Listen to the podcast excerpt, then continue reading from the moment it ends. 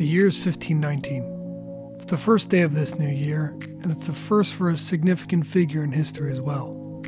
Today, Ulrich Zwingli assumes his duties as priest of Zurich at the age of 36 and will begin preaching through the book of Matthew, beginning what will be known today as the Swiss Reformation. This is the In History Show on the Semper Reformanda podcast.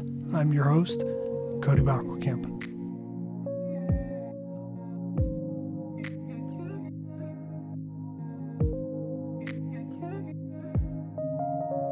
It was but two years ago that the Reformation as we know it was sparked by a German monk named Martin Luther nailing the 95 Theses onto the door of Wittenberg's Castle Church. What most knows the Reformation sparked by Luther is not really the case historically. Most think of the Reformation as one man against the Catholic Church, but not so. The Reformation's roots and kindling lay way before Luther and men like Jan Hus and spread far beyond Luther to men like Zwingli. The true cause of the Reformation and its lasting impact was not just because of Luther, but because of faithful men like Zwingli preaching all around Europe. You see, after teaching himself Greek and poring over the scriptures again and again, Zwingli began to realize that the gospel was not being taught in churches. After being offered the position of priest at Grossmünster in Zurich, he made a radical decision, a decision that causes us to remember it on this very day. Zwingli decided not to preach the prescribed homilies or expositions, but rather declared that he'd be preaching chapter by chapter through the book of Matthew. While today this may seem normal to us, what is now called expositional preaching, back then, however, this was an unprecedented decision that resulted in people flocking to hear him. It may be said that the church today is in need of a reformation. Many would say that there should be a reformation in order that there be a return to deep Christian doctrine and theology and practice. Others would say to recover historic or, or, biblical Christian worship, while others would say a reformation is needed against worldly philosophical ideas that have worked their way within. We would say that the church is always in need of a reformation, always in need to return back to the scriptures as we never drift towards holiness.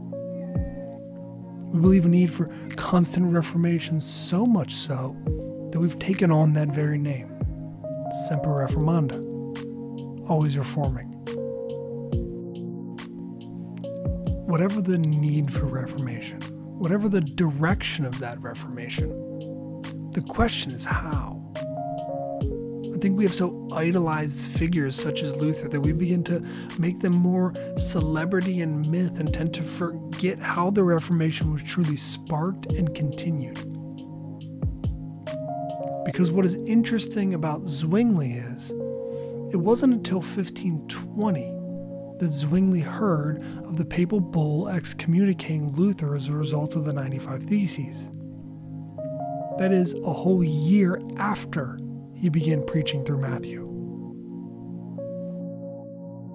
If this day, January 1st, should cause you to know or remember anything, it should be this that it was but faithful preaching by ordinary local pastors that sparked and continued the Reformation, bringing us to where we are today.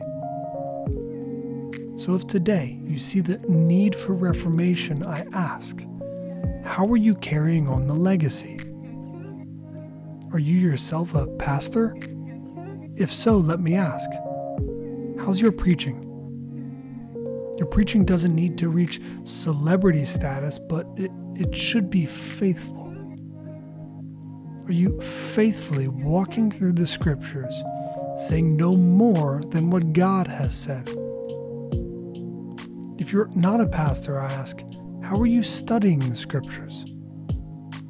Do you yourself see the need to faithfully study the scriptures, reading and only understanding them as the Lord has spoken? Today, January 1st, Zwingli begins the Swiss Reformation by simply preaching through the book of Matthew. May it be the same today.